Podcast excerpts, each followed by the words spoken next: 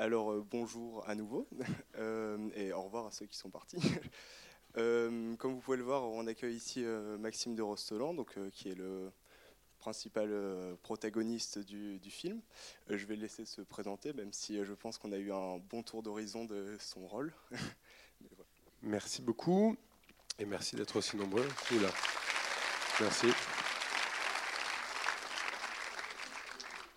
Alors, euh, moi, mon métier, c'est pas du tout de faire des films, donc c'est pas vraiment mon projet, ce film. Euh, le seul truc que j'ai, euh, pour lequel je plaide coupable, c'est un peu la musique. Parce que quand la réalisatrice est venue donc, nous voir, elle a dit on va vous suivre un an, caméra au point, etc. Donc elle a commencé son film. Et puis au bout d'un moment, elle m'a dit mais est-ce que tu as des idées pour la bande originale? Je ah non, moi j'ai aucune idée. J'écoute que les têtes raides depuis 15 ans, donc je suis absolument d'aucune aide. Et elle connaissait pas les têtes raides.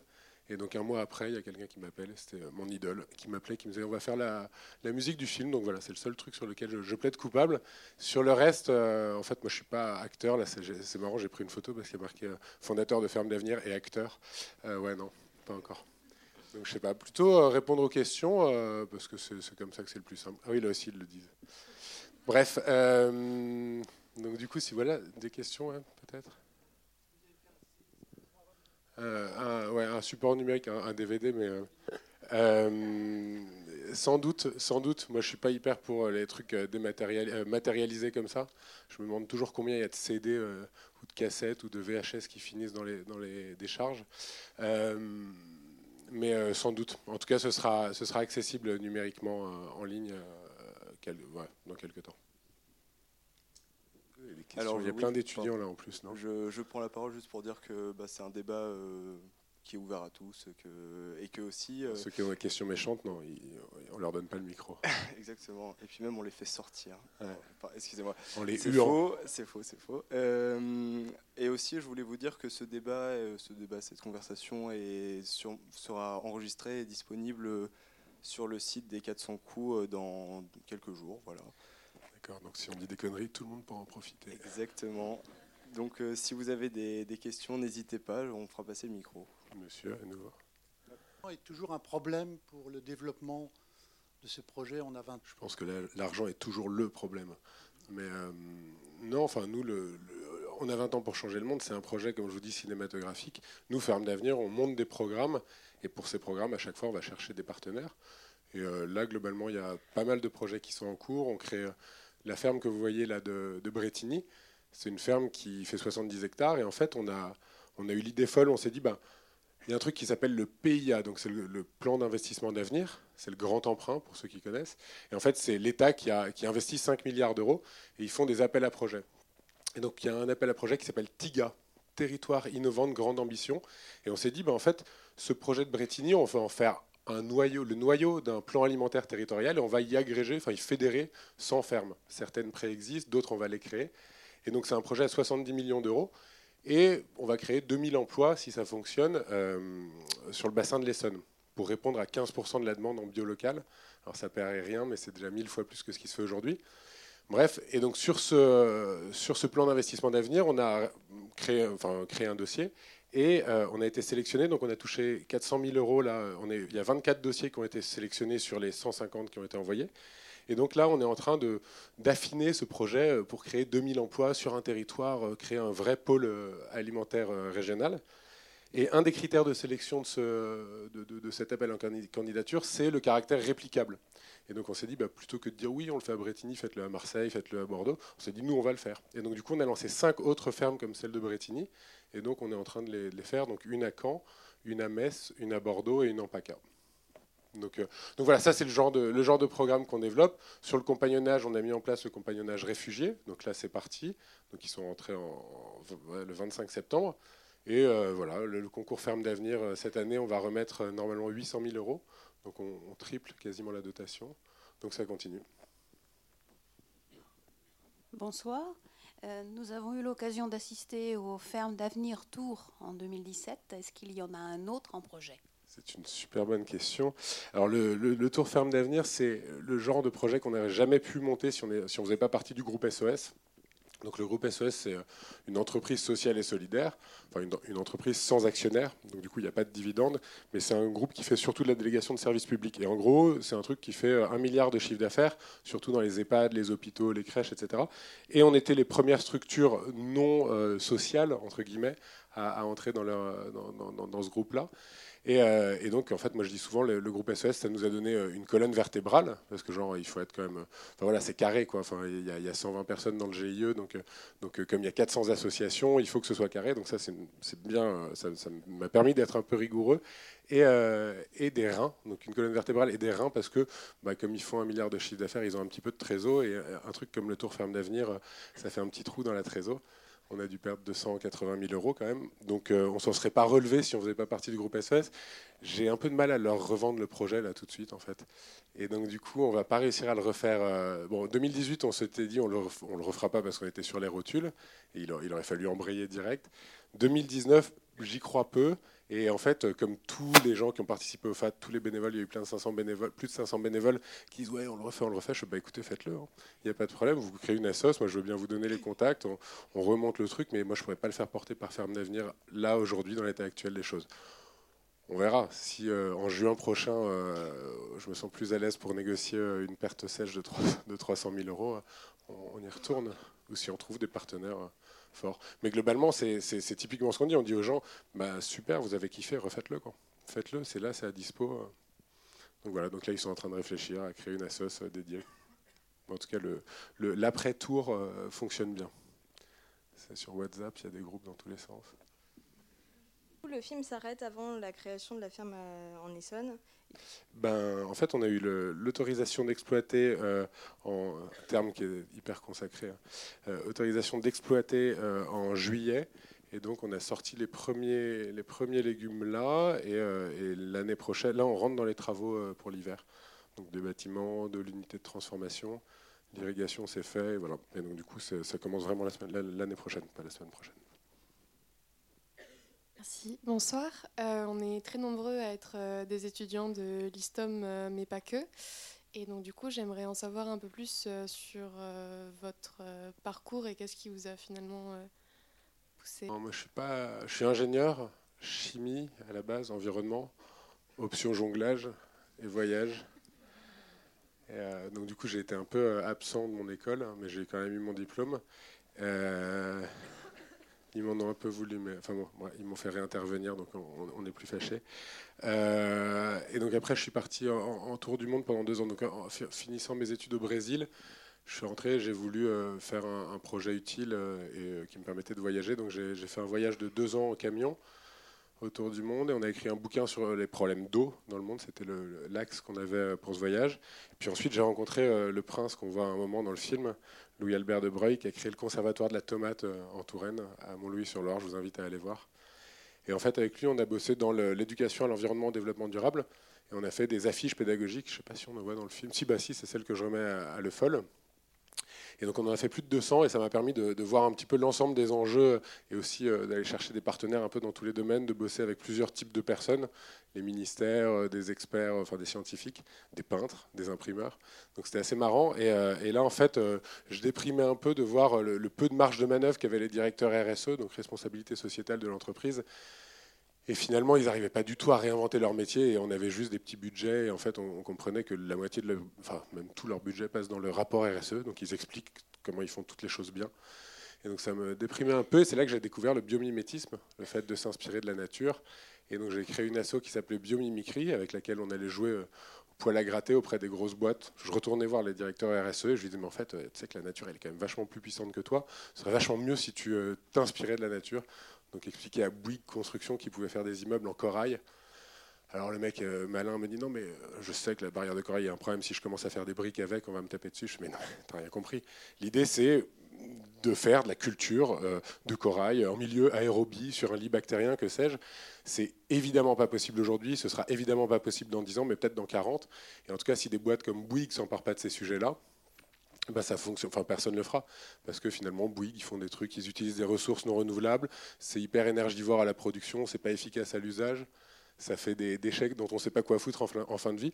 Et donc, alors que le corail, bah, ça capterait du carbone tout au long, et puis à la fin, ça referait des déchets qu'on mettrait à la mer. Bref, et donc ça, c'est le biomimétisme. Pour moi, ça a été vraiment un déclic. Et je vous invite tous à lire le bouquin Biomimétisme de Janine Benus. Euh, c'est le bouquin qui m'a fait plonger dans l'agriculture par la suite, en fait. Parce qu'en fait, le, premier chapitre, enfin, biomimétisme, elle explique un petit peu ce que la nature peut, nous, peut avoir à nous enseigner dans tous les domaines, je sais pas, l'éducation, la santé, les transports, l'énergie, mais aussi et avant tout l'agriculture. En fait, c'est là qu'elle explique qu'on euh, a divisé par 25 notre efficacité énergétique pour produire de la nourriture, ce qui est juste euh, une folie, quoi. Enfin, ça fonctionnera pas. Ça fonctionne avec un baril à 60 dollars. Le jour où il vaut 200 dollars, tout le modèle agricole français s'effondre. Et donc du coup, voilà, et donc du coup de biomimétisme, je suis arrivé à la permaculture et, euh, c'est là que je me suis dit bon bah on va essayer de faire la, révolution là-dedans. Question? Euh, je me demandais, est-ce que, euh, vu que j'ai vu que vous étiez très impliqué politiquement, que vous avez haute placé, on peut dire ça comme ça, enfin je dirais ça comme ça, d'interpeller les politiques, est-ce que vous voyez que ce que vous, sensibilisation, comme discussion, comme débat avec des, c'est pas blanc ou noir, quoi. Il y a des trucs qui fonctionnent. On, a réussi à passer un amendement qui est la première brique, euh, le premier cran pour euh, parler de euh, rémunération de services écosystémiques et donc de comptabilité en triple capital. Donc un amendement sur les 11 que j'ai proposés, donc c'est pas beaucoup, mais on en remet 9 sur le projet de loi Pacte, donc c'est le projet pour l'accélération de la croissance des de la transition des entreprises. Et euh, on en remet aussi sur le PLF, donc le projet de loi de finances. Donc potentiellement, on, pourra en avoir passé 4 ou 5. Donc oui, ça peut fonctionner. Est-ce que c'est à la hauteur? Euh, Non, certainement pas, parce que le premier amendement qu'on passe, c'est juste euh, demander au gouvernement de pondre un rapport sur la faisabilité du paiement pour services écosystémiques. Donc on sait que, enfin voilà, il y a quand même pas mal d'étapes après ça. Donc est-ce que c'est assez non? Est-ce que ça veut dire que ce sera respecté? Je ne sais pas. vous non plus. Euh, et donc, du coup, euh, est-ce que les politiques font ce qu'il faut? Non. Voilà, je sais pas, je ne peux pas être plus clair. Non, non, mais enfin, voilà, vous avez vu notre, notre nouveau ministre, là, c'est bien quand même. Vous, étudiants, vous ne voulez pas nous aider à, prouver, vous faites des, ateliers de travail et vous prouvez, vous, lui donnez du, truc à boire et vous lui dites, bah, tu vois, c'est pas bon pour la santé.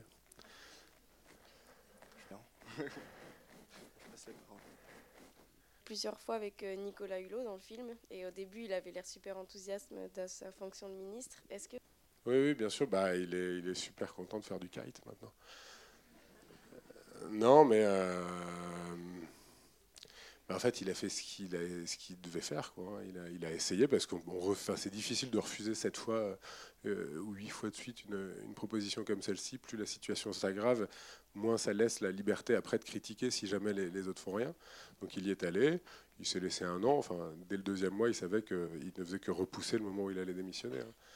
Mais euh, donc du coup, euh, non, c'est normal qu'il soit parti comme ça.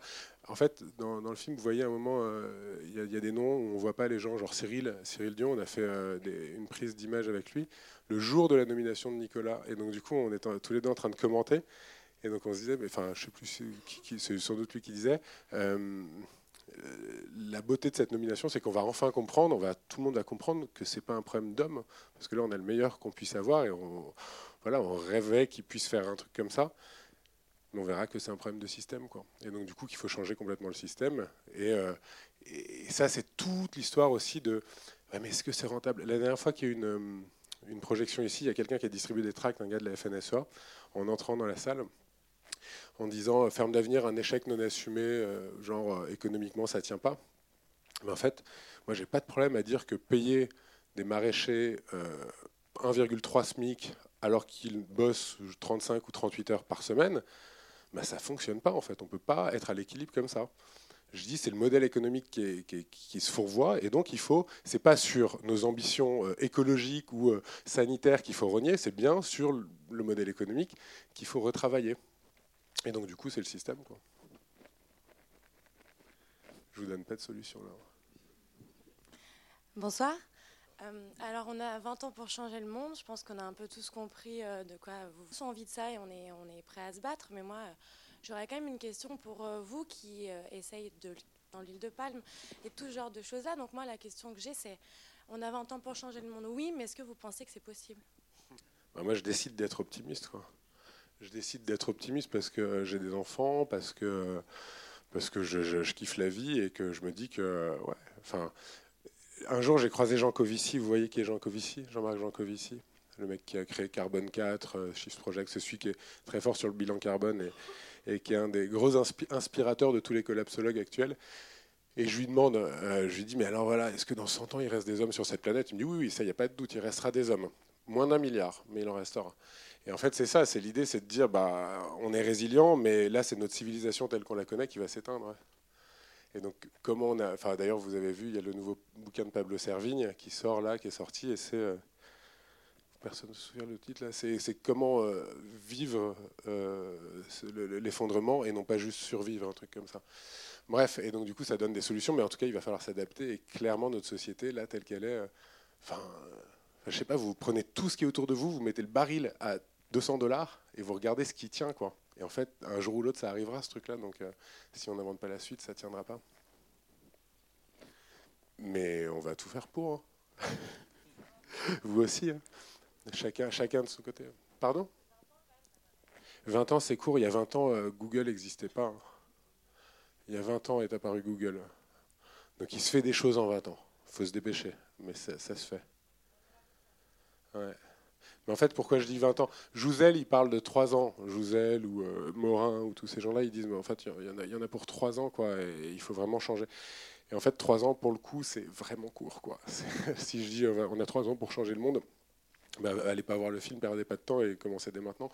Euh, par contre, si jamais on continue comme le GIEC, donc le groupe intergouvernemental des experts sur le climat, à prendre comme horizon 2100, enfin, ça déresponsabilise. Moi, en 2100, j'aurai 120 ans.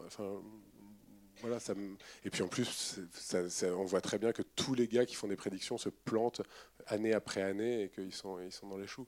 Les seuls qui résistent à, l'épreuve des années, c'est le club de Rome de 72. Hein, je vous invite à regarder. Les courbes, elles font un peu flipper quand même. Vous vous souvenez de l'histoire du club de Rome? En gros, euh, en 72, ils ont fait un rapport sur les limites de la croissance. Et donc, ils ont fait des courbes comme ça où ils ont montré qu'on allait monter, qu'on allait passer par un pic avant de s'effondrer. Et en fait, euh, c'est 72-74 le rapport, euh, et il y a Al Gore qui essaie de le pousser auprès des États-Unis, et, le, président des États-Unis dit non, non, mais directeur des États-Unis, ça fait un peu l'absus, le mec qui dirige une entreprise. Bref, euh, il dit non, non, surtout dites rien, et on va leur dire qu'on maîtrise le truc et qu'ils peuvent consommer. Et le message qui sort de ça, et donc le rapport est enterré en 79. Et en fait, 15-20 ans après, il y a des universitaires australiens qui se disent Mais putain, il y avait des gars qui avaient fait euh, des projections, vois, on va juste voir ce que ça donne.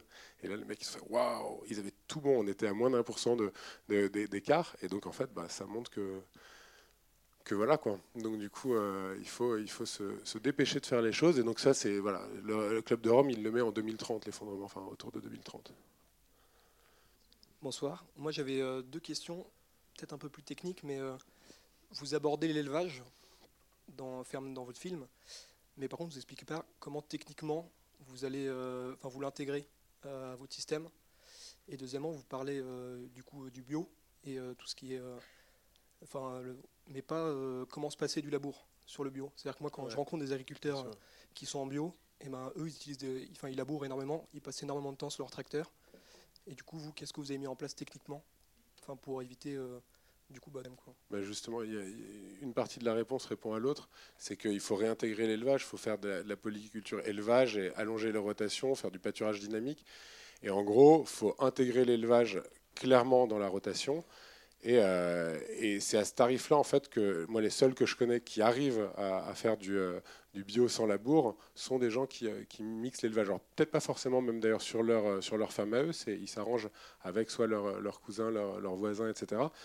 Euh, mais, c'est comme ça. Effectivement, euh, vous pointez du doigt la, grosse impasse technique actuelle qu'il va falloir réussir à dépasser très vite. C'est l'histoire euh, de l'ACS, vous connaissez l'agriculture de conservation des sols, qui dit en gros le glypho c'est le pilier de notre modèle. Et ils disent ouais, les bio c'est pas bien parce qu'il laboure. Et oui, bien sûr. Alors moi j'ai pas envie d'avoir à choisir entre la vie des sols et la santé de nos enfants. Il faut qu'on ait les deux à un moment où on doit se réinventer, gardons cet objectif, et ensuite, ben, on va essayer de passer les, galères techniques. Mais c'est ce que dit un peu euh, Monsieur Roy, là, de, le Vendéen, le paysan à la retraite. Il dit, ben, en fait, si on avait mis, mais ne serait-ce que 10% de ce qu'on a mis dans la recherche pour la chimie sur l'agriculture bio, bah, ça fait longtemps qu'on n'aurait plus besoin de ces produits et qu'on saurait faire du, euh, du, bio sans labour avec justement des rotations. Là, j'ai vu un mec qui dit Moi, je ne veux pas labourer, je m'en fiche. Et il, met, il a 65% de, ses, terres en luzerne. Il dit Je m'en fiche et tout, je la valorise bien. Et il dit C'est juste pour, être sûr de faire du semi-direct sous couvert en bio et, euh, voilà, et, sans glypho, sans labour. Mais pareil, hein, nous, on, est, on, a commencé sur le, maraîchage. L'équipe conseil compte maintenant euh, cinq personnes et il y a des gens qui sont beaucoup, beaucoup plus spécialisés que moi que sur ces sujets-là. Vous avez présenté, euh, vous avez parlé du, des propriétaires fonciers. Est-ce que vous pouvez nous en dire plus de leurs terres Est-ce que les paysans sont locataires? Est-ce qu'il y a eu un changement sur cette... Bah, euh, ce qui le seul truc que je puisse dire, c'est qu'on a perdu 80% des paysans en, termes de, proportion. Hein, on est passé de 1,5 million à 400 000, et donc de 10% de la population active à, 2%. Les terres sont passées entre 60 et aujourd'hui de 21 à, fermes de 21 à 55 hectares. Euh, et, aujourd'hui, je pense que, enfin non, je, vais, botter en touche si la question est de savoir. en gros, aujourd'hui, les gros propriétaires fonciers font travailler d'autres gens et gagnent très bien leur vie les petits ont du mal à avoir du foncier, les, gros propriétaires continuent de s'agrandir. Et le souci, c'est qu'il y a 28 millions d'hectares de SAU en France et que la moitié va partir sur le marché du foncier dans les années qui viennent. Donc la question est de savoir qui va réussir à acheter. On a vu des, SCI qui se sont montés pour faire, faire passer des, Chinois euh, sur les terres dans l'Inde. Là, en fait, maintenant, il y a un gros projet de loi foncière qui est en train d'être mis en place. Nous, on a été consultés deux fois et, euh, pour l'instant, j'ai l'impression qu'il va être enterré. C'est pour ça que, en ce qui me concerne, j'ai un projet. Ce serait d'imaginer, ou c'est peut-être un rêve, plus un rêve aujourd'hui, d'imaginer que ces surfaces-là, et si on devenait tous actionnaires de ce terrain alors bon, il y a Terre de Liens qui existe, hein, qui fait à peu près ça, hein, qui fonctionne très bien. Euh, ils ont 180 fermes maintenant, donc ça, ça, fonctionne. Euh, le souci, en fait, nous, on a beaucoup de propriétaires fonciers, que ce soit des euh, collectivités ou des propriétaires qui n'exploitent pas leur, leur ferme, qui disent nous, on est prêt à mettre ces terres à disposition gratuitement. Je mais gratuitement, oui, il y a plein de gens qui sont prêts à mettre 3 hectares pour créer des micro-fermes. Ils disent gratuitement, le mec, il peut s'installer. En fait, ça marche pas. Il faut un bail agricole. Et donc, du coup, au bout de 3 ans, le mec va être réputé chez lui. Et donc, je, dis au propriétaire, je dis, mais vous êtes d'accord pour que ce soit un bail agricole? Parce que tacitement, c'est ce qui va se passer. Par ailleurs, moi, ça m'intéresse pas. Si vous êtes juste là en disant, je prête, le terrain, moi, je veux que vous portiez les investissements parce que le gars, il va être salarié ou en gros, il va être sur un terrain qui ne sera, dont vous pourrez potentiellement, si vous ne voulez pas le bail agricole, euh, le, sortir du jour au lendemain, il aura, il aura bossé là-dessus. Il est hors de question que ce soit lui qui porte les investissements sur le, sur le, sur le, sur le matériel. Donc si vous avez du foncier, il y a plein d'options. Soit vous le mettez, et donc ça, soit c'est vraiment déjà euh, de la terre agricole dans, le PLU, et dans ce cas-là, vous pouvez si vous voulez vous en séparer, la mettre à disposition, disposition de terre de lien, soit vous pouvez euh, lancer un projet, auquel cas, je vous dis, faut que vous, enfin, on a tellement de gens qui nous proposent ça que si vous ne portez pas les investissements, euh, personne euh, personne n'ira, quoi, ça intéressera personne. Mais je suis pas sûr. Il y a beaucoup de gens qui disent que le foncier est, un vrai souci. Je pense que ça l'est de moins en moins. Et les SAFER ont fait euh, malgré tout un gros travail, notamment grâce à Terre de Liens qui depuis 15 ans réussit à faire passer et porter des projets agroécologiques. Et donc du coup, on, a maintenant des moyens face à d'autres porteur de projet, quand on est en agroécologie, on peut être parfois même euh, prioritaire. Et, la, disponibilité du foncier, nous, je vous dis, j'ai reçu et j'ai classé, j'ai plus de 5000 hectares un peu partout en France de gens qui sont prêts à mettre à dispo. Quoi. Par contre, ils ne portent pas les investissements. Ceux qui portent les investissements, une partie des investissements, c'est de dimensionner la ferme, c'est de la concevoir, c'est de trouver les, les porteurs de projets, et donc ça, on le fait. Bonsoir. Moi, c'était une question sur les débouchés, du coup, parce que enfin, depuis euh, super longtemps, la grande distribution, au final, elle bloque énormément les prix. Et du coup, il y a plein de producteurs qui sont en situation de. avec des prix non justes. Et du coup, c'est quel débouché pour vous, vos fermes et tous les agriculteurs qui, pour euh, jusqu'ici, ont aucune marge de manœuvre au final? Alors nous, nos fermes, euh, on veut volontairement, enfin moi je veux le bio pour tous, quoi. il est hors de question qu'on euh, on continue à avoir, 60, il y a 70% des gens qui font leurs courses alimentaires euh, dans la grande distrib. Moi je veux pas que pour eux ce soit de la bouffe industrielle merdique et que pour les autres qui peuvent se le payer ce soit du bio. Donc il faut absolument que la grande distrib sache proposer du bio. Pas n'importe quel bio, bien sûr. Mais euh, donc nous, dans nos fermes, on a en gros une répartition, notamment sur la ferme de, de, Bretigny par exemple, on a 30% pour les partenaires fondateurs, dont un des quatre partenaires fondateurs est de la GMS, un deuxième est de la bio spécialisée, c'est Natureo, et, euh, et, deux autres, c'est des restaurateurs. Donc eux, ils se partagent 30%, et ensuite on met 30% en vente directe et 30% ou 40% sur la, à la collectivité, Restoco. Et la question aujourd'hui de la, grande distrib, sa responsabilité, ça va être de ne de, de, de, pas faillir euh, au moment où on lui demande vraiment de, recréer des filières et d'accompagner. Et donc, enfin, moi, je fais partie du comité de transition alimentaire de Carrefour, donc j'étais il y a il y a trois jours, j'étais avec, avec le PDG de Carrefour, c'était la première fois qu'on se réunissait, et je lui dis, bah, il faut complètement réinventer votre modèle, clairement même aller faire, enfin, arrêter vos, grosses centrales d'achat. Alors, ils n'arrêteront pas du jour au lendemain, ni complètement, mais euh, réinventer avec des modèles coopératifs, des modèles de, commercialisation, mais même en, direct. Euh, et, donc on est sept dans ce comité. Il y a la fille qui a monté Open Food Facts en France, et donc qui est Myriam Bourré, et qui travaille que sur ces systèmes coopératifs de commercialisation. Et elle, elle est arrivée dans le, dans, la matinée, elle a foutu plein de scuds. Euh, elle n'avait pas peur, quoi. Enfin, on n'a pas peur en fait, parce qu'on leur parle d'un monde qui est en train de s'effondrer et dont ils sont les emblèmes, quoi. Donc, donc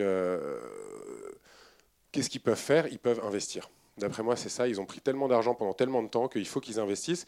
Et euh, c'est ce que je disais, pas avec des retours sur investissement euh, euh, sonnants et trébuchants, ni en pouvant acquérir ou accaparer même de la terre, mais vraiment investir dans les outils de production, dans la formation. C'est ce qu'ils font en fait. Nous, le, le, parcours compagnonnage réfugié, il y a plein de gens qui nous disent Bon, on a du terrain, c'est une collectivité, on a du terrain, on a besoin d'un maraîcher. Est-ce que tu as un bon maraîcher? Je, bah oui, bah, il y a lui, il y a lui, mais on va en trouver trois. Quoi. Et en fait, l'idée, c'est de changer d'échelle et qu'il y ait 500 euh, collectivités qui veulent créer leur ferme. Donc je dis pour trouver un pipe de bons maraîchers, faisons un parcours compagnonnage. Donc c'est ce qu'on a fait l'année dernière. Et puis là, on a dit, faisons-le avec des réfugiés. Et en fait, ça, c'est financé. Vous ne le savez pas et personne ne le dit. Parce que c'est le deal aussi avec eux, c'est qu'ils ne font pas de la pub sur ces trucs-là. C'est financé par Carrefour cette année, Système l'année dernière. Et donc eux investissent là-dedans pour trouver des gens qui demain euh, seront en mesure soit de former, soit de produire. J'ai juste une autre question pour le, bio du coup, parce qu'on parle toujours du, du bio, sauf qu'au final, il y a des fois où les producteurs ils s'y retrouvent pas forcément. Enfin, on, dit, enfin, on met toujours en avant ça, alors que je pense que. Ah non, mais bio ne veut, bio veut pas dire équitable. Hein. D'ailleurs, c'est la raison pour laquelle il y a plein d'acteurs euh, du bio équitable, même international, avec Max Havelaar, qui sont sortis de Max Havelaar, parce qu'ils ont dit à Max Havelaar pendant des années, ils ont dit si jamais on fait du truc équitable et en fait qu'on souille la terre et l'outil, enfin, et, qu'on décapitalise, comme dit, euh, Bourguignon dans le film, euh, sur la terre euh, des, paysans avec lesquels on travaille, en fait, on n'est pas équitable. Donc il faut que ce soit équitable et bio. Et en fait, bio ne veut pas dire équitable. Donc évidemment, c'est à vous de choisir. Enfin, il ne faut pas conférer au label AB plus que ce qui est écrit dans le cahier des charges. Quoi. Et ce qui est écrit dans le cahier des charges, c'est pas de produit de synthèse. Ça veut pas dire que ça vient pas suremballé de l'autre bout du monde, produit par des enfants pas dit qu'il gagne assez au final. Ah non, c'est pas dit qu'il gagne assez, mais de toute manière, il n'y a aucun agriculteur qui gagne assez. Hein. Enfin, je veux dire, les maraîchers, ils sont à 700 balles par mois. Vous avez vu cette stat, un tiers des agriculteurs qui touchent 350 euros par mois. Alors, le chiffre n'est pas totalement euh, exact euh, dans ces termes-là, mais il n'y a aucun agriculteur qui gagne assez. Un, jour, j'étais invité à, parler euh, par Monsieur Barilla. Monsieur Barilla des pâtes, là. Et donc, du coup, il y avait, euh, il y avait 400 personnes devant. Et puis, j'étais avec une meuf de l'OCDE et je sais plus, voilà, et un agriculteur. Et il m'attendait sur la partie agroécologique. Il m'avait euh, abreuvé de, de, rapports, de machins. J'avais pu appeler plein de gens, etc., leurs spécialistes qui aident les producteurs de blé dur. Et franchement, les mecs, ça se voit que ça fait 150 ans qu'ils font des pâtes parce qu'ils connaissent tout. Et, voilà. Et, au niveau agroécologique, il n'y avait pas grand-chose à dire. Et donc à la fin, euh, à la fin du, j'avais prévenu, moi j'avais dit c'est possible que je foute un pavé dans la mare ou deux quoi. Et puis à la fin il me dit bah, Maxime, vous avez, la conclusion, mais je vous le rappelle que vous n'avez pas mis de pavé dans la mare. Je fais bon bah, ok, je vais, en, mettre un. Là vous êtes 400, vous bossez tous chez Barilla. J'ai un pote là-dedans qui s'appelle Baptiste, qui fait du marketing et qui fait les emballages pour les pâtes quoi. Toujours les mêmes bleus. Et Baptiste il gagne 7000 balles par mois. Et je dis, en fait, c'est ça le vrai problème, monsieur Barilla, et votre vrai défi, c'est que là, vos producteurs de pâtes, ils survivent avec 1500 balles, et des mecs qui sont dans des bureaux qui font que vendre en fait un truc, c'est pas vraiment à quoi ils servent finalement, parce que les gens ils vont bouffer des pâtes de toute manière, euh, ils, gagnent six fois plus pourquoi? Et donc ça, c'est vous, votre prochain combat. Et je pense que c'est un, combat qu'il faut, enfin voilà, sur lequel il ne faudra pas lâcher. Quoi. Les bullshit jobs.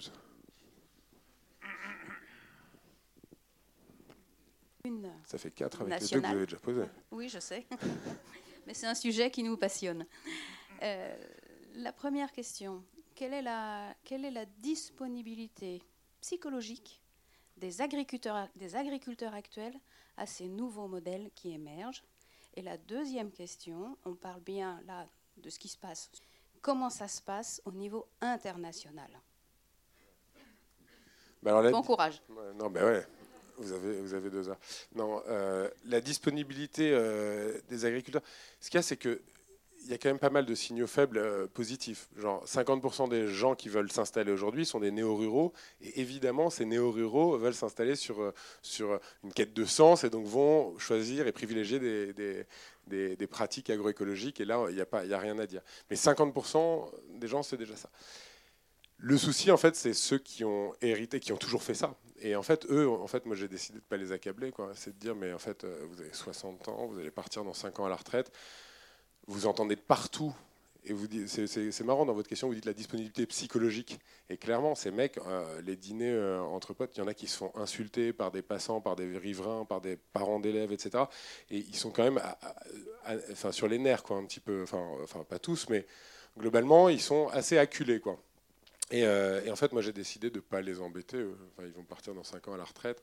L'idée, c'est de, trouver ceux qui ont envie. Il y a déjà suffisamment de gens qui ont envie Enfin, il y, a plus de gens qui ont envie que de gens pour s'en occuper. Et c'est ça l'idée du pays-culteur, c'est de dire accompagnons euh, ces transitions. Et aujourd'hui, il y a beaucoup d'assauts qui bossent. Euh, alors, il y a les chambres d'agri, évidemment, mais il y a les ADR, les réseaux CIVAM, Impact, euh, les, les GAB locaux, etc. Et eux le font déjà, mais ils sont en sous-effectif par rapport à la demande. Donc, bon, ceux qui n'ont pas envie de changer et ceux qui ne sont pas réceptifs, bon. Simplement pour compléter mon propos sur cette première question, quid de la sensibilité au bio, à l'équitable, enfin tout ce qu'on peut, on a pu voir là dans ce film, dans la formation des futurs agriculteurs. Ben ça, ça a pas mal changé quand même. Euh, en tout cas, il y a beaucoup de gens qui, euh, qui en témoignent. Alors j'ai un peu de tout, hein. j'ai évidemment des, énervés qui arrivent, enfin des, des, gars qui arrivent en stage chez Ferme d'Avenir et qui disent oh là, on est des rescapés, quoi. je viens de telle école et on est 4 sur 200 à avoir compris qu'en fait, ils nous racontaient des conneries. Quoi. Donc là, c'est 4 sur 200, et donc c'est quand même une école qui globalement raconte encore des conneries. Euh, mais les, directeurs de, lycées agricoles ou de euh, MFR, etc., savent que la demande est là, en fait. Et ça, c'est poussé par les médias, par l'évolution de la conscience citoyenne. Et, euh, en fait, il y, a, deux ans, je m'étais dit, on va reprendre un lycée et on va, en gros les narguer. On va montrer qu'en fait on a 2000 euh, personnes sur liste d'attente et qu'on ne peut pas prendre alors qu'eux ils galèrent à remplir leur classe. Et en fait, en en parlant, j'ai réalisé que euh, c'était un peu, présomptueux de, dire ça parce qu'il y a déjà beaucoup de choses et beaucoup de cursus au sein de ces, euh, établissements qui le font. Beaucoup me témoignent en fait que une des raisons pour ça, une des raisons pour lesquelles ils font ça, c'est un peu comme les agriculteurs qui passent euh, à la réduction des phytos pour des raisons économiques. En fait, le directeur du lycée agricole, on lui demande maintenant de gérer un peu son établissement comme une entreprise, et donc il doit euh, savoir ce qui intéresse et donc euh, savoir ce qui est porteur et ce qui est demandé. Donc du coup, du coup, c'est peut-être un, des effets, le seul effet bénéfique de, de, voir ça, de, de gérer son établissement comme une boîte. Et ma deuxième question alors? Ben, moi, il y a un truc, il y a toujours un chiffre qui me, qui me rassure, c'est que 98% des paysans dans le monde n'ont pas de tracteur. ça, à l'ISTOM, vous devez être au courant, mais euh, c'est quand même rare. Enfin, voilà, il y, a, a, quand même, je ne sais plus quels sont les chiffres, mais c'est impressionnant, ceux qui, qui, travaillent avec des, chevaux de trait, etc. Et, euh, enfin, des, animaux de trait. Euh, en fait, moi, je, pour rester optimiste, il y a, c'est Hulot qui avait, une, qui avait une phrase, il disait quand, je regarde l'état de la France, je me désole. Et quand je regarde comment c'est à, l'extérieur, ça me console. Et en fait, c'est un peu ça. C'est que moi, j'ai décidé de déjà essayer de me concentrer sur la France, euh, c'est déjà tellement un sac de nœuds, c'est tellement compliqué. Et, on a d'ailleurs des particularités que d'autres pays n'ont pas. Et ce serait peut-être plus simple de commencer par d'autres pays.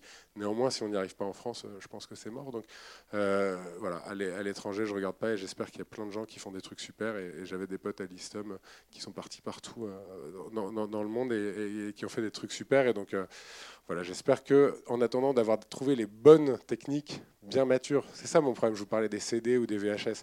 Le problème, c'est de, trouver une solution et de vouloir la, plaquer partout en disant c'est la solution.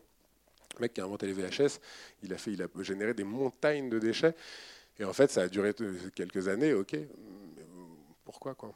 Enfin, Et donc du coup, euh, savoir prendre son temps. Et, d'ailleurs, j'ai parlé avec Hulot euh, un peu parce qu'on est un peu des un peu, voilà, on est un peu sur, survolté, quoi. on veut faire des choses, et il dit, attends, il est urgent de ne pas s'exciter et de ne pas se presser. Donc du coup, on, pose et on regarde un petit peu.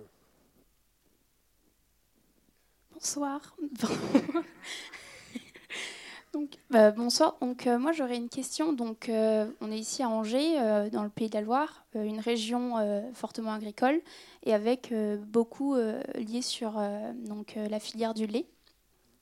Et donc ma question c'est, euh, bon, le, problème du lait en France c'est assez compliqué. Est-ce que Ferme d'avenir a jeté un œil à ces problèmes ou à des projets euh, sur le lait ou gérer, enfin aider les agriculteurs euh, sur ce problème? Alors pas trop, pas trop. Moi, je, bon, je, mange pas de viande moi, sauf quand quelqu'un à table a vu l'animal vivant.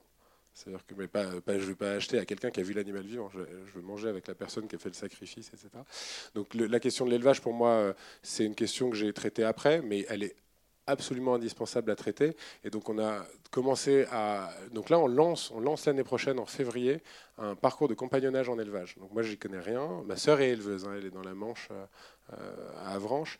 Euh, et, donc j'y passe pas mal de temps, mais euh, je connais pas plus le sujet que ça. Ce que je sais, c'est que c'est une question juste de rapport de force et de prix, et que quand Bell, euh, Grand Ouest, décide de payer à, 390 euros les, les 1000 litres, pas en bio, et s'engage sur 5 ans, bah là, il n'y a plus trop de problèmes. Quoi. Les éleveurs, ils s'en sortent, et, ils ont ce qu'ils veulent. Donc, tout le problème, c'est encore une fois la place de l'argent et la voracité des entreprises qui détiennent enfin, qui ont les leviers, c'est-à-dire l'argent. C'est effectivement un, serpent qui se mord la queue, et il va falloir couper à un moment. Donc, ma, ma question, euh, donc on parle de, changer le monde. Vous avez parlé ici de, transition alimentaire. Euh, quelle vision vous avez face à, des personnes extrémistes qui veulent nous mettre par terre à, brouter de l'herbe et par, par exemple qui, mangent des steaks euh, de soja qui proviennent d'Amérique? Comment, comment ah, vous, vous, parlez des véganes, quoi par exemple, ouais, voilà, c'est ça, c'est le mot. Euh, quel sens on peut, euh, on peut faire en fait pour bah, moi je euh, pense que c'est je pense que les extrémismes sont toujours un problème quoi et que les véganes sont hyper relous. Mais vraiment hein, mais moi enfin les véganes les véganes extrêmes sont hyper relous quoi mais même avec nous alors que enfin il suffit qu'on mette une, une photo enfin qu'un article et que la photo qui illustre l'article c'est des vaches on se prend des on se prend des, des insultes. Enfin il y a un moment il faut, faut arrêter aussi. Après après, voilà, il y a des questions de fond qui, mériteraient d'avoir des débats calmes et, raisonnés entre personnes. Et euh, l'autre jour, j'entendais un, vegan bien vénère euh, face à, face à un, viandard bien vénère aussi. Euh, et, il arrive, donc le, le, le vegan dit, mais attendez, pourquoi Ah oui, parce que le mec dit bah oui, mais il faut de l'élevage parce qu'il faut entretenir les zones qu'on ne saurait pas entretenir nous-mêmes, et puis pour la fertilité, et puis, et puis toi qui es écolo, c'est de la biodiversité, les races anciennes, etc. Et le, vegan ne se démonte pas, il dit ouais, mais tu vois ce que c'est un conservateur de musée? Mais En fait, c'est des mecs, c'est des fonctionnaires, ils sont payés pour préserver notre diversité et notre culture. Pourquoi est-ce que les éleveurs, ce ne seraient pas des gars qui préserverait ces systèmes. c'est l'écosystème qui préserverait des races. Et finalement, on n'a aucun besoin de tuer les animaux en fin de vie. Et en fait, ils vivraient très bien. Voilà, je vous laisse ça à vos réflexions. Non, mais plutôt que de, vouloir brouter de l'herbe, enfin, voilà, ça c'est absurde, mais euh, de, se poser des questions sur le bien fondé. Et en fait, ce qui est rigolo, c'est quand on, quand on devient végétarien pour une raison, on fait ensuite sienne toutes les autres. Quoi. Et clairement, enfin, qu'on bute 3 milliards d'animaux par an en France, voilà, enfin, je sais pas, ça me pose un petit souci. Quoi. Il faut à un moment se dire, est-ce que c'est pas trop? Donc la réponse est là. Comment on fait pour moins? Et jusqu'où on peut aller dans le moins? Voilà, moi j'ai arrêté de manger de la viande du jour au lendemain et franchement j'adorais ça. Hein. Ma, ma, soeur est éleveuse, ma, belle famille sont des éleveurs, donc c'est pas facile en plus de. Mais, euh, voilà. Et donc du coup non, euh, les véganes sont des relous, enfin les véganes extrémistes sont des relous comme tous les extrémistes quoi, de toute manière. Et c'est des trolls aussi. Tota-, totalement d'accord avec vous. Donc euh, baisser la consommation de, viande, manger la, meilleure viande euh, locale. Et, et sur vos discours sur, par exemple, les, steaks de soja qui sont importés d'Amérique, OGM, et qui nous vendent ça pour justement remplacer les protéines animales Ouais, bah, bah, faisons du soja ici faisons du soja ici. Euh, euh, remplaçons euh, la, nourriture du bétail, enfin le, soja, parce que c'est les tourteaux de soja qui viennent du Brésil, bah, faisons des trucs de luzerne, ça fonctionne. trouvons des alternatives, développons des filières qui en plus vont nous aider, nous, à, avoir des systèmes beaucoup plus holistiques et, résilients. Enfin, faire venir des trucs de l'autre bout du monde pour renvoyer d'autres trucs à l'autre. moi, un, jour, un, un fait divers qui m'avait bien marqué, c'était un camion de tomates espagnol qui arrivait, qui allait livrer des, les tomates en, Hollande. Et il s'est pris sur la route un camion de tomates hollandaises qui allait livrer des tomates en Espagne. Quoi. Ils disent quand Allô? Je fais mal. Moi, je voulais savoir si une partie de la solution venait pas des grosses entreprises, par exemple de l'agroalimentaire. Vous avez cité Carrefour, Intermarché. Euh, de par le poids économique, l'influence qu'ils vont avoir, et plutôt que le ministère euh, de l'Agriculture ou de l'Environnement qui a pas beaucoup d'argent, par exemple. Mais en fait, c'est pas du ou, c'est du et. En fait, les deux, mais bien sûr, si jamais on regarde, je vous invite à regarder un petit truc qui a été oublié. Je sais pas. Euh, enfin, c'est un truc qui date d'il y a 10 ans. Euh, c'est une des premières vidéos YouTube qui a pas mal buzzé. Ça s'appelait The Story of Stuff. Ça parle à des gens The Story of Stuff? Je vous invite à regarder ça et c'est un petit truc animé. C'est Annie Leonard. C'est en, en, 15 minutes, ça explique la, vie. Quoi. Euh, et, à un moment, on voit euh, les États qui sont représentés par un petit bonhomme et euh, des entreprises qui sont représentées par un petit bonhomme qui devient de plus en plus gros. Et au final, tu as, le, bonhomme qui représente l'État qui cire les pompes du bonhomme qui est, la grande entreprise. Donc ouais, mais alors là... Là, il y a quand même pas mal de trucs à faire. Je vais vous raconter une petite histoire. Bah, d'ailleurs, en plus, c'est un mec de l'ESCA. Julien Vosnitza, ça vous parle? Qui a monté Wings of the Ocean. C'est un, mec, donc il a fait l'ESCA. Après l'ESCA, donc pendant qu'il était dans, ses, études, il est venu à la ferme, il, parlait, il voulait, comprendre le monde et tout, pendant des heures. Et après, il a fait six mois en salle de marché, il s'est barré. Il a claqué la porte de la salle de marché, il est parti sur Sea Shepherd. Vous voyez Sea Shepherd? Ok, donc il a passé deux ans sur Sea Shepherd, et puis il est revenu, il a écrit un bouquin qui s'appelle Pourquoi tout va s'effondrer? Donc Pablo Servigne a écrit Comment tout peut s'effondrer, et lui il écrit Pourquoi tout va s'effondrer? Et il décide d'acheter un bateau, donc un 47 mètres, un bateau, un 3 mâts de ouf, euh, le Kraken.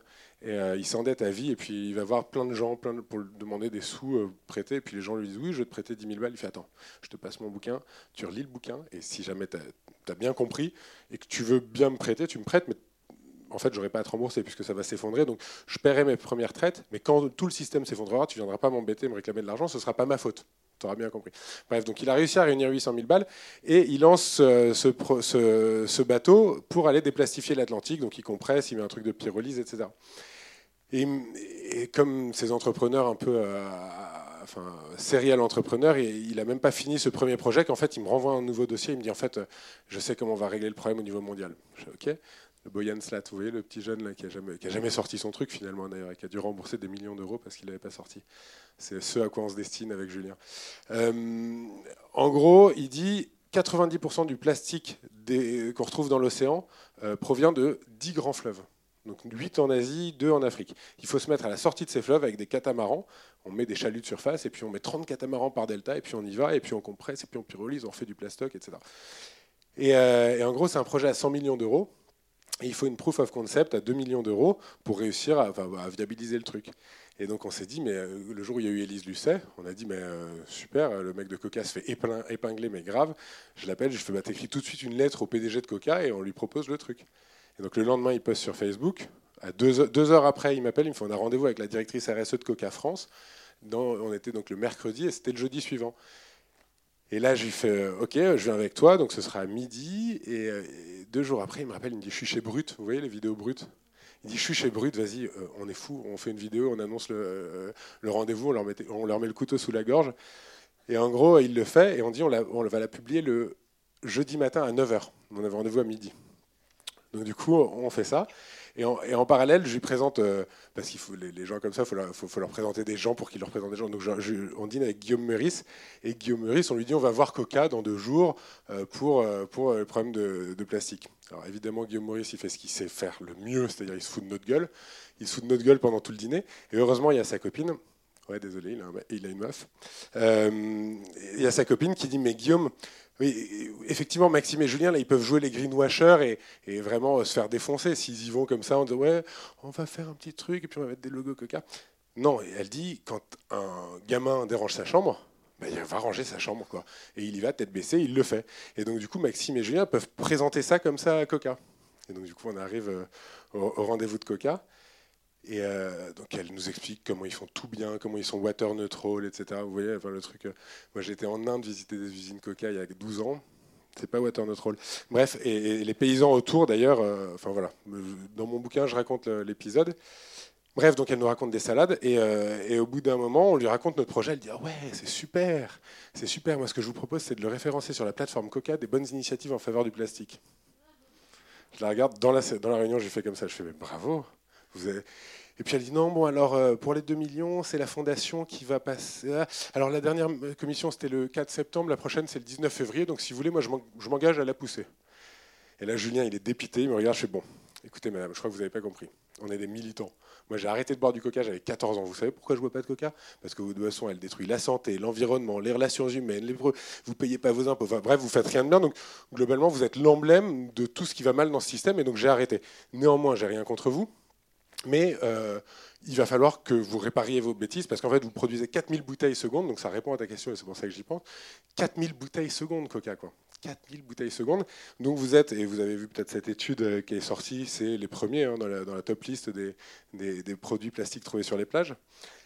Et donc du coup, je lui dis, bah voilà, donc maintenant, euh, il va falloir que vous rangez. Donc je lui parle de Guillaume Meurice, donc elle flippe.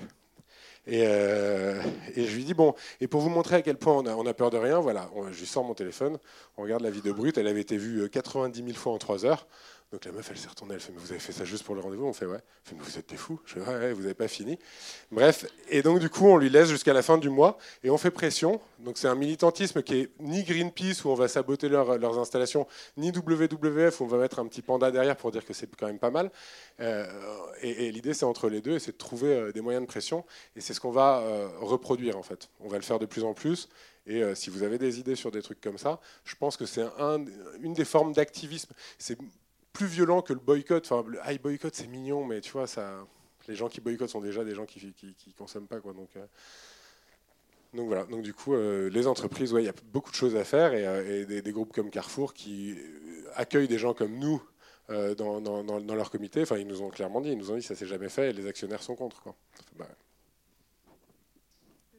l'objectif c'est d'ici 20-25 ans de plus avoir de poison dans la nourriture. Mais euh, en bio, ce qu'on comprend pas, c'est qu'il y a quand même des traitements et tout n'est pas clean et il y aura, enfin, il y a quand même des trucs dégueulasses en bio. Enfin, ah bah, il y a quand même Enfin, beaucoup dire, moins de trucs dégueulasses en bio. Enfin, oui, oui, c'est sûr. Mais ce que je veux dire, c'est que, enfin, par exemple, le cuivre est autorisé en bio et c'est pas top pour les sols. Et il est autorisé en conventionnel ou pas? Euh, Ouais. Oui. Et est-ce que vous savez la différence qui existe entre, dans l'utilisation de cuivre entre les bio et le conventionnel? La seule différence, c'est que les bio, ils sont tenus de dire combien ils en ont utilisé. Oui, mais c'est Et ils sont limités. Ça reste quand même rémanent dans le sol. Non, mais je, je suis en train de vous dire qu'en fait, ce qui se passe, c'est que le- les conventionnels utilisent presque plus de cuivre que les bio. Les bio sont obligés de, sont tenus de tenir 5 kg par hectare par an, ou 6, 6 kg par hectare par an sur une période lissée de 5 ans. D'accord?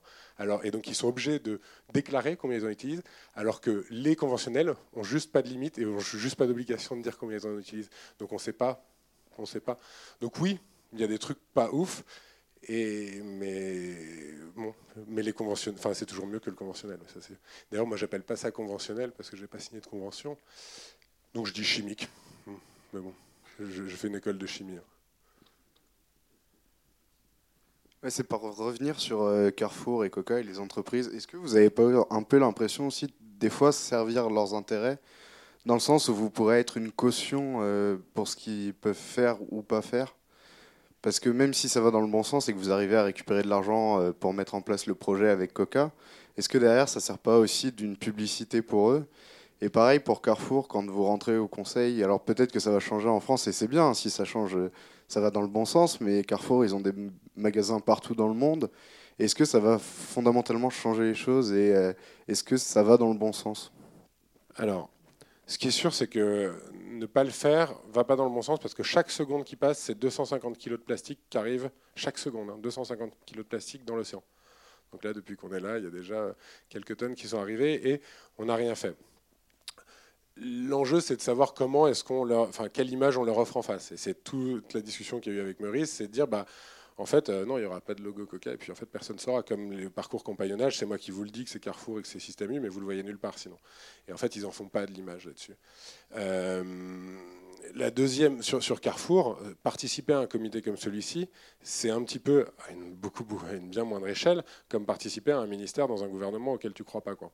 Et en fait, quelque part, moi, ils savent très bien que si jamais on part de ce comité parce que ils avancent pas et tout ça, on fera plus de bruit sur le départ que euh, ce qu'ils ont réussi à en faire euh, avec notre entrée. Quoi. Et donc du coup, euh, moi je pense juste que, on y arrivera tous ensemble ou on n'y arrivera pas.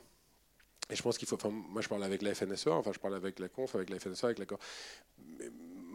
il faut trouver des points de convergence parce qu'il y en a suffisamment des points de convergence entre tous les êtres humains que nous sommes et, et, et, à fortiori entre deux, enfin dans une relation bilatérale, on trouve les points de convergence et on avance là-dessus. Ce sur quoi on n'est pas d'accord, on le met de côté et avançons sur ce, sur quoi on est d'accord. Parce que parce que on n'y arrivera pas sans eux, hein. c'est tout. On n'y arrivera pas sans eux. Moi, enfin, le projet les 2 millions de coquins, si vous voulez, on fait une campagne de financement participatif, on va juste comprendre qu'en fait, on n'y arrive pas quoi, à lever 2 millions d'euros pour la proof of concept du machin. Quoi.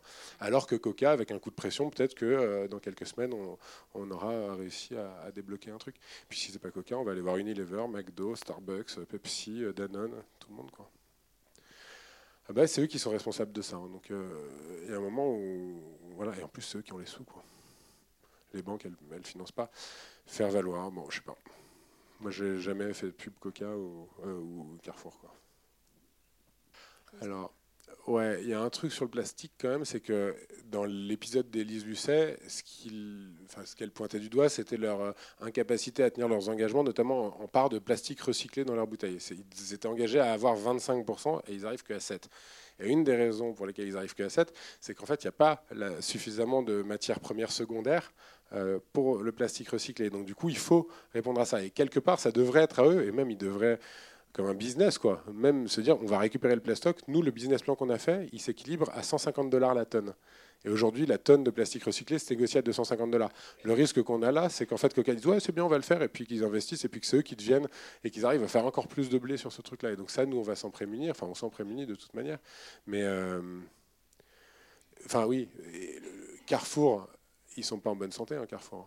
Ils sont en train de, ils ont, ils ont, ils ont licencié enfin, un plan de départ de 2500 personnes. Leur modèle s'effondre euh, pas mal. Hein. Enfin, il le dit euh, Vincent Louot, et puis euh, on le voit dans les chiffres. ils doivent se réinventer et ils sont suffisamment structurés pour répondre à une demande, enfin 60 millions de personnes. Comment tu fais? On n'y arrivera pas avec les AMAP. Quoi. Après, faut pas. Monsieur a de la voix. Ah non, ah il y a quelqu'un qui est là. Enfin, pour les élèves agronomes, euh, ils savent peut-être que cette histoire de Popeye, c'est juste une erreur de virgule d'un laborantin qui euh, a fait passer un 0,03 à un 0,3, ce qui en faisait l'aliment le plus euh, ferreux. et donc c'était une, c'était une, une, intox, une fake news. le problème de la santé, c'est qu'en fait, c'est multifactoriel. Quoi. C'est-à-dire que les ondes GSM, euh, les compteurs Linky, euh, euh, il y en a qui parlent de chemtrails, enfin bon, je les, voilà, pardon s'il y en a qui y croient, mais il y, a plein de choses, la pollution de l'air, nos rythmes de vie, qui font qu'en fait on n'arrive pas à déceler. Moi, je vous petit témoignage, moi, je, on va pas finir. il est très mignon, hein, mais j'ai un enfant qui est handicapé, j'ai Léon qui a 7 ans, et son cerveau s'est pas développé, il parle pas, il est, il est pas autonome, et c'est ni métabolique ni génétique. Et ça, en fait, moi j'ai la chance d'être suivi par les meilleurs euh, médecins en France, et ils me disent, en fait, c'est des maladies de la prospérité. Quoi. Ils disent pas c'est la maladie de l'alimentation et des perturbateurs endocriniens ou quoi, ils disent c'est la maladie de nos modes de vie. Évidemment, euh, les soupçons pèsent vers, enfin, se tournent vers, euh, vers les perturbateurs endocriniens et donc la bouffe pas bio, etc. Mais c'est super dur de l'affirmer, quoi. Et donc, euh, après, c'est à vous euh, de, le sentir aussi. Enfin, moi, je suis en bonne santé, je mange que bio. Mais depuis que j'ai arrêté de bouffer autre chose que bio, je, ne suis jamais malade. Faites-le, enfin, faites le test, quoi. Et puis, parlez-en à vos, à vos grands-mères. Parce que, parce que, bah pourquoi parce que, par exemple, aux États généraux de l'alimentation auxquels j'ai participé, euh, sur les premières journées de discussion, on avait des gens de l'ANSES, des gens euh, du CNRS, des gens qui venaient nous voir. Et en fait, c'est justement ces points qui ne sont pas des points de convergence. Ça veut dire qu'en fait, on n'arrive pas en face à avoir l'acquiescement euh, des représentants de l'UIPP, l'Union interprofessionnelle ou des industriels de, des protections de la plante. C'est quand même mieux que produits phytosanitaires, mais ils gardent le même acronyme du coup, UIPP. Euh, ou euh, des gens, euh, moi j'étais à côté d'un mec, il était climato-sceptique aux États généraux. Le mec, il représentait une des grandes, une des grandes, un des grands syndicats, pas, pas la FNSA, mais et, le mec était ouvertement climato-sceptique. Quoi. Enfin, donc c'est compliqué de, mettre tout le monde d'accord. Et comment ça fonctionne? Bah, C'est des articles comme Marie-Claire, il y a quelques semaines, qui a fait un truc. Les, rédacteurs et rédactrices de Marie-Claire ont fait tester tous leurs enfants. Ça représentait 120 ou 140 enfants, je ne sais plus. Et ils ont tous, tous, tous au moins 12 ou 15 euh, produits chimiques. Donc c'est ce genre de truc-là qui, euh, qui alerte un peu euh, l'opinion. Mais dès lors qu'on essaie de faire un raccourci et dire donc on va avoir plus de cancer, les mecs ils, me font mais attends, on n'a jamais eu une espérance de vie autant, aussi élevée, etc. C'est hyper compliqué. Alors il existe un autre truc en fait qui s'appelle les lobbies.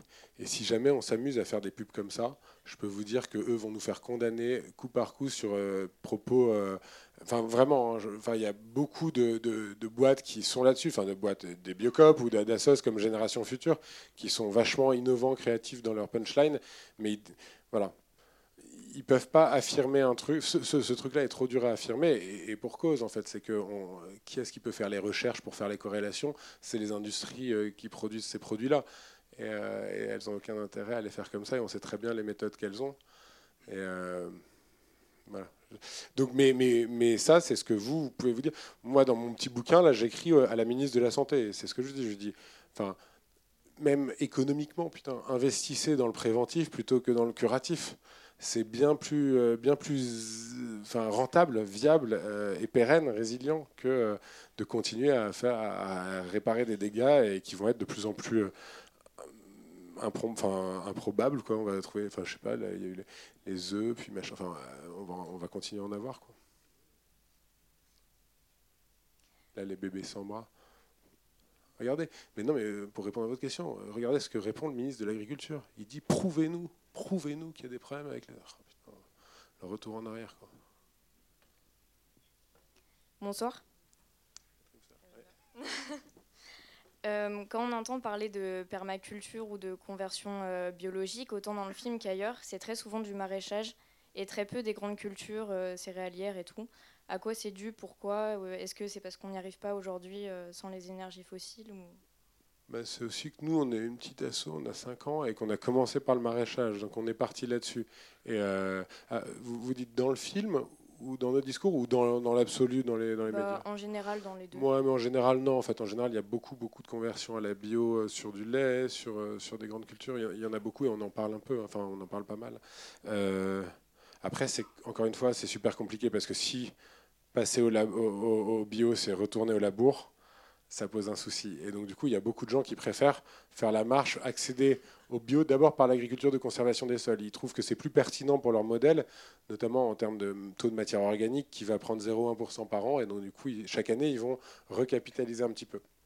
Et donc, du coup, euh, ça, c'est un vrai, un vrai truc. Et Elise Lucet prépare un truc pour novembre. Enfin, j'ai dit, elle m'a consulté. J'ai dit, mais surtout, mettez pas en opposition un agriculture de conservation des sols euh, euh, au glypho et un bio euh, labour, parce qu'en fait, vous allez continuer d'alimenter ce truc qui n'a pas raison d'être. En fait, il faut avoir l'un et l'autre. Et, aujourd'hui, on ne sait pas trop bien le faire. Il y en a. Enfin, là, été. Bah, je retourne en Belgique visiter deux fermes qui, qui, sont, qui sont sur ce modèle-là depuis quelques années. Il y en a quelques-unes en France. Il faut aller les voir, mais ils sont au début. Et donc, du coup, je n'ai pas vraiment répondu à la question, mais Ouais, bah, enfin si, c'est en gros beaucoup de, de céréaliers euh, préfèrent passer d'abord par l'agriculture de conservation plutôt que le bio. Et ils sont à 0,8 litres de, de, de, de euh, hectare, et donc ils se disent euh, en fait c'est pas trop c'est pas trop grave. En tout cas, ce qui est sûr, c'est qu'aujourd'hui, l'abandonner totalement du jour au lendemain, c'est super compliqué et on va, on va mettre tout le monde sur la paille. Bonjour euh, Xavier. Voilà, donc moi dans, ma vie en fait je suis designer produit. donc je suis euh, un peu euh, plongé dans la création de produits mais même de grande consommation. J'ai souhaité faire un tour des entreprises donc un, peu dans, le monde entier. Donc j'ai pu travailler dans différents gros groupes tels comme BIC, production de masse de rasoirs jetables et, ils prônent ça comme du 100% recyclable. Euh, et euh, moi, ce que j'aimerais savoir, c'est ces produits, j'ai essayé de faire changer ça dans, dans les entreprises en essayant de, montrer comme quoi il y avait d'autres possibilités. Euh, j'aimerais bien essayer un peu de, de retranscrire un peu ce que vous arrivez à faire, mais dans mon métier. Donc là, c'est est-ce qu'il y aurait des possibilités d'échanger un peu plus en détail pour euh, des conseils euh, et pour, euh, pour aller plus loin en fait dans ma démarche et essayer de faire changer aussi dans ce, dans ce milieu-là les, les, mentalités. voilà. Alors, échanger, c'est toujours possible, il n'y a aucun problème. Je réponds à tous mes mails.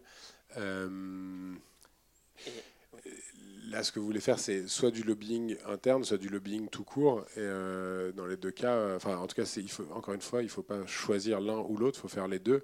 Euh, et, clairement, il faut s'équiper, il faut s'outiller. Nous, c'est pour ça qu'on a fait le plaidoyer Ferme d'Avenir. Hein. Le, truc, c'est un an et demi entre 2015 et 2016. On a bossé un an et demi avec plein de chercheurs. J'avais trouvé des financements pour, pour euh, cette étude. Et donc, c'est un rapport de 150 pages qui évalue les externalités. Donc, tous les chiffres qu'on cite sont avérés. Et ceux sur lesquels on a le plus de problèmes, c'est ceux de la santé, évidemment. Et, même, il y en a sur lesquels on nous retoque, on dit non, les inondations. Parce que, par exemple, les inondations, c'est dû au labour, quoi. C'est dû à la semelle de compactage dans la brie, dans la bosse. Et ça, ben, pourquoi est-ce que c'est nous, contribuables, qui payons ça? Bref. Et donc, ça, c'est la première étape, c'est d'évaluer ces chiffres-là. Mais alors là, sur BIC, alors, Bic, je connais bien la directrice RSE, Bénédicte Cuisinberch. Euh, on peut lui écrire ensemble. Et, mais on, connaît sa réponse c'est qu'elle, elle, n'est qu'une pionne d'un truc. Et au final, les actionnaires, bah, c'était un baron d'ailleurs, euh, Monsieur Bic, si je ne m'abuse. Hein, c'est encore, encore presque familial, hein, non? Oui, en fait, ça a été repris. Donc c'est lui. Il faut dîner avec lui, quoi. Faut lui, faut lui. J'ai rencontré, euh, enfin le, le nouveau. Moi, j'étais, je faisais un VIE donc d'une année. J'étais en Grèce, donc euh, au centre du, de la production. Voilà, de, centre du gire plastique. Voilà, exactement.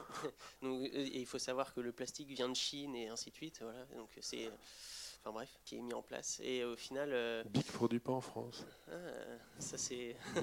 Là, on rentre dans plein d'autres choses.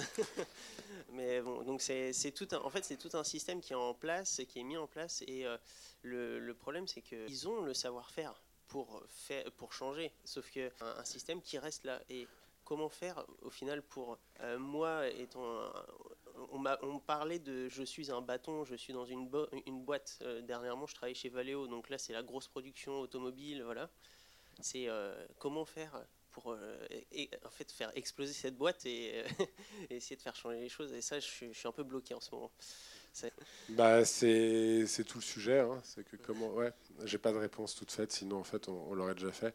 Euh, mais il faut continuer. Il faut, je te dis, il faut reprogrammer le logiciel des gars qui sont derrière tout ça, quoi. Et, euh, et, leur parler de leurs petits enfants. Moi, c'est souvent, souvent mon truc. Et quand je vois des présidents de chambre d'agri, je leur parle, mais franchement, vous avez des petits enfants. Quand même, vous, vous leur dites que vous faites ça? Franchement, ils vont pas avoir une super image de vous. Bref, et donc du coup, euh, non, je sais pas, je sais pas. Mais en fait, il faut démoder le truc, quoi, aussi. En fait, il faut ringardiser l'ancien monde. Et, quand vous dites que vous êtes designer créatif de, produits, bah, c'est ça. Bah, c'est un peu euh, votre truc, c'est c'est les mecs qui inventeront euh, des, nouveaux, des nouveaux produits qui, mettent à l'amende les autres, bah, ils auront gagné. Et la question, c'est de savoir Non. Après, on repart dans si tu inventes un nouveau truc, euh, que tu n'aies pas toi euh, tous les droits dessus euh, du brevet, sinon toi tu dois devenir milliardaire et puis, et puis tu vas mettre un paquet de gens aussi sur le carreau. Bref, ça c'est toute la question de la robotisation aussi. Elle n'est pas venue, la question de la robotisation, mais, mais analyse du cycle de vie, d'abord avant toute chose, pour savoir si on évite quelque chose ou si on continue en fait sous prétexte de se faire plaisir à avoir des petits robots qui roulent tout seuls. voilà. Donc analyse du cycle de vie et ensuite. Et ensuite, euh, répartition de la, valeur euh, euh, sauvée, enfin des économies réalisées, sinon on va dans le mauvais sens. Parlons, parlons sur Bic, hein, mais invente, un briquet. Le, truc, ça fait quand même 120 ans qu'il tient, ou je sais pas combien de temps.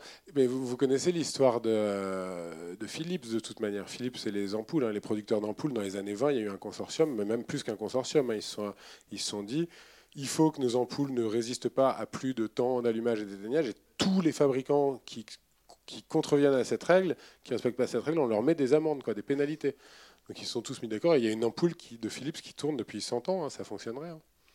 Ah j'ai eu, euh, en fait, quand je parle, j'ai fait un bon tour des entreprises. J'ai aussi fait euh, et ça, ça marche euh, très très bien. Ils sont dans le monde entier, mais il faut aussi des rasoirs. Ils font non, ils font des rasoirs, mais c'est électrique, donc c'est encore plus d'impact. Mais enfin bref.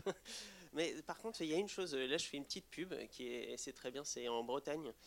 c'est le Low Tech Lab. et voilà. Corentin de Châtel-Perron. Et donc, je, je, les ai rencontrés il y a deux Un semaines. super gars. Ouais. Et euh, voilà, donc euh, il faisait euh, des appels à. Corentin, juste le mec, je, vous explique son histoire parce qu'il est, il est top, top, top. Le mec, il finit son, son école d'ingénieur et il part faire des bateaux dans un chantier naval au Bangladesh. Donc bateaux en, fibre de verre et résine, etc. Et puis et tous les jours, il passe en allant, enfin, de chez lui, entre chez lui et le, et, le l'atelier, c'est il voit toute la culture de jute le Bangladesh, dans le delta, c'est vraiment la culture de jute. Et il y a euh, genre 20 millions de personnes qui bossent dans la, jute. Et en fait, le, marché de la jute s'est effondré quasiment du jour au lendemain, le jour où les sacs à patates sont passés en plastoc. Donc 5 millions de personnes au chômage. Et donc cette zone qui est plus entretenue, cette, cette, économie qui n'a plus aucun sens, etc. Ils disent, mais si on faisait plutôt que de, la fibre de verre dont on ne sait pas quoi foutre à la fin, si on faisait des bateaux en fibre de jute, et il a monté le soir, le week-end, il bossait, il a créé lui-même sa machine dans cet atelier, et puis il a fait son bateau, et il a fait un bateau, il l'a mis à l'eau. À la fin de son stage, il a, mis son bateau, et là tout le monde l'a regardé, il a fait bah, T'es mignon, mais ton bateau il flotte là, mais voilà quoi, tu vas pas. Ah ouais, ok. Et ben il a décidé de rentrer à Brest avec, donc il est rentré, il a, il il a mis euh, huit mois, je crois, à rentrer euh, à la voile. Et puis il a été accueilli un peu comme un héros dans son école. Et puis plein de gens ont dit OK, nous on prend la suite. Et donc ils ont remonté un truc. Donc maintenant ils font même des, pièces de bagnole en, fibre de jute. Et lui, donc, il a refait son, il a fait son deuxième bateau euh, avec euh, Roland Jourdain, donc il l'a dessiné pour qu'il soit commercialisable. Et en fait, il a dit, euh, il a réservé une surprise à ses équipes. Il a dit, je vais à nouveau repartir en France avec, mais en autonomie totale. Donc, il avait mis un petit truc où il avait des poules à l'arrière, il avait une petite serre devant, une pompe à main, euh, un truc. Euh, enfin voilà, il avait. Et en fait, les poules n'ont pas pondu parce qu'elles étaient stressées. le compost, il y avait des, lombriques, machin, ça a défoncé son Mac avec un manqué de s'effondrer. La serre n'a pas fonctionné. En fait, il s'est dit, mais je suis un bon ingénieur, je suis bon en machin, mais en fait, je suis merdique sur les trucs de base, quoi. Enfin, il appelait sa grand-mère qui lui donnait, qui lui expliquait comment faire pousser les courges. Et, euh, et il dit, bah, en fait, le, vrai truc, c'est les low-tech, quoi. Et il est reparti donc autour du monde. Donc c'est à ce moment-là que je l'ai rencontré, donc je l'ai aidé à trouver des, partenaires. Il est parti euh, euh, deux ans autour du monde en trimaran pour récupérer des, des low-tech un peu partout. Et là, il s'est arrêté. Il s'est arrêté au milieu de la Thaïlande, dans, une baie de Thaïlande. Il a dit à ses potes, allez-y, continuez, moi je reste là. Il s'est fait un petit radeau et il vit en autonomie depuis 8 mois. Il fait de la spiruline, des insectes, des machins, tout. Et en fait, il vit en totale autonomie avec zéro euh, high-tech. Euh, et, donc là, bah, c'est là, ça sort sur Arte. Euh, il, a été suivi, donc il y a 5 ou 6 épisodes sur Arte, Low Tech Lab ou Gold of Bengal, je vous invite à regarder. Et le mec est pur, pur, pur. J'adore. Oui, il y a du reste une exposition qui est à Paris jusqu'au 4 novembre avec toutes les, toutes les technologies. Donc, ouais, mais, euh, là à, à Concarneau. Merci en tout cas. Merci à vous. Que, que pensez-vous des robots qui peuvent euh, aider certains euh, petits maraîchers justement à désherber, ou, enfin, notamment dans dans l'agriculture biologique Je pense que l'homme a un cerveau absolument incroyable. Je pense qu'on sait faire des trucs incroyables pour nous, pour nous affranchir des tâches chiantes. Et merci à l'homme d'être aussi intelligent, merci à l'homme de réussir à faire ça.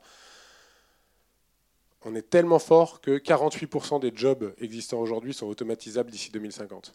D'accord? Et moi, je suis pour. Franchement, si on peut ne pas bosser au moins, euh, j'ai aucun problème. Par contre, la question, c'est qu'est-ce qu'on fait? On dit à tout le monde, vous êtes au chômage, en fait, parce que vous n'avez pas été sélectionné, vous n'êtes pas. Et donc, désolé.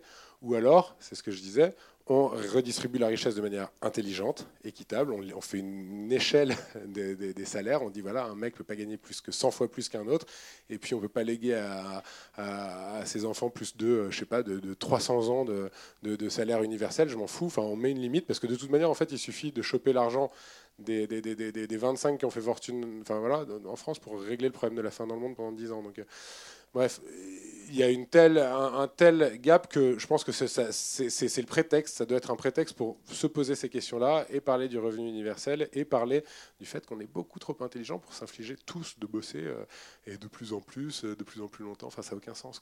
C'est une course. Euh, voilà. Donc, pourquoi pas les robots? À, à, à condition, un, que l'analyse du cycle de vie soit favorable. C'est-à-dire, mais, à la limite que la perspective puisse être favorable. Hein. Les, premiers, panneaux photovoltaïques, globalement, euh, ça fonctionnait pas, enfin très peu, il y avait des, rendements qui tombaient, et puis, euh, euh, à la fin, il y avait du SF6 dont, dont on savait pas quoi foutre. Pareil, donc maintenant, les panneaux photovoltaïques sont très efficaces, et donc c'est bien, on a atteint la maturité presque. On va voir, on, est loin quand même du, rendement des plantes, hein, la photosynthèse, mais voilà, sur les robots, regardons l'analyse du cycle de vie, regardons et ensuite euh, répartissons les richesses euh, économiques, enfin en tout cas le, gain les, richesses créées par le gain de productivité doivent être euh, réparties de manière très équitable et, ça permettra à plein de gens d'arrêter de bosser sur des trucs qui les embêtent. ça fait deux. Vous tenez un compte de tout le monde. J'avais juste une question du coup, c'est tous on va sortir de cette salle et on aura donc des idées qui vont popper, des, des choses qui vont. Euh, quel est votre conseil? Qu'est-ce que vous diriez c'est qui est le mieux à faire en sorte pour s'impliquer, pour militer, pour changer le monde un peu? De manière quotidienne C'est une grosse question. Mais... Bah ouais, parce que s'il y avait une seule réponse, on, l'écrirait sur une page ou un post Facebook et puis. Euh, euh, non, bah déjà, soyez alignés en cohérence, quoi. Bouffez bio, local, de saison, peu de viande. Si vous y arrivez, prenez pas l'avion. Hein. C'est bien de ne pas prendre l'avion. Moi, je dis si vous y arrivez, parce que moi, j'y arrive. Hein. avec la vie que j'ai, j'ai réussi depuis 4 ans à pas prendre un seul avion. Ça me fait du train. Euh, et puis, ça fait des visioconférences aussi. Et ensuite, ben, je sais pas, il faut s'organiser, il ne faut pas avoir peur, parce qu'en fait, ce qu'il y a, c'est que comme clairement, le système risque vraiment de s'effondrer, donc ça sert à rien de vous lancer dans un boulot qui, en fait, est un bullshit job aussi, qui va vous faire tenir 3 ans. Et, voilà. Et euh, je pense qu'il ne faut pas avoir peur. Nous, le, film avant, c'était soit on a 20 ans pour changer le monde, soit même pas peur. L'autre titre. Moi, j'étais plus sur même pas peur, mais et, euh, en fait, c'est ça. C'est écrivez vos projets. Si vous pensez à des trucs, écrivez les projets, euh, challengez-les. Moi, je reçois au moins 3-4 projets par semaine de gens et si vous voulez, si vous l'envoyez, moi je, les martyrise. J'aime bien les martyriser, les projets, et, essayer de les dégommer jusqu'au moment où je ne peux plus les dégommer, où il n'y a plus qu'une chose à faire, c'est les, mettre en place. Quoi. Enfin, il y, a plein d'autres gens qui jouent ce rôle-là. Hein. Je ne suis pas le seul à. Vous ne m'envoyez pas tous vos projets non plus, mais. Mais, euh, c'est ça, il hein, ne faut, faut, pas avoir peur, il faut les écrire et, se dire, bah tiens, regardez, moi, les, élèves de, mon école, c'était quand même bien, bien, cocasse de ma part de leur, dire ça, de leur dire ça alors que je savais même pas à la fin de mes études ce que c'était qu'un alcalin. Et donc les mecs étaient quand même des, euh, ingénieurs chimistes, etc. Ils, m'ont posé cette question. Je dis, ben, moi, il y a un truc qui pourrait m'aider, vous faites un testeur de glyphosate. Un testeur individuel de glyphosate, comme ce qu'on attend tous là, sur l'alcotest pour euh, savoir s'il est bon ou pas, euh, et un truc un peu mieux que un truc avec tes selles qui passent jaune ou, ou bleu, vous voyez dans le ballon. Bref, et eh ben un truc sur le glyphosate comme ça. Parce que tous les agriculteurs qui disent ouais mais c'est pas possible de faire sans glyphosate. Très bien, très bien, c'est pas possible. Attends, je suis juste en train de faire mes courses, je teste. Là il y a du glyphosate, là il y en a pas. Bon, tu m'as dit que c'était pas possible, lui il y arrive. Désolé, je prends le sien.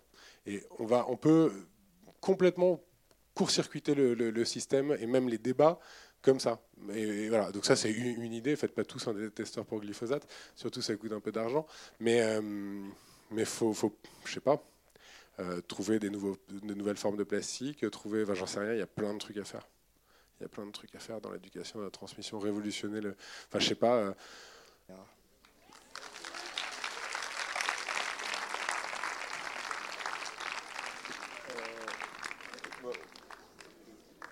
ouais, grave.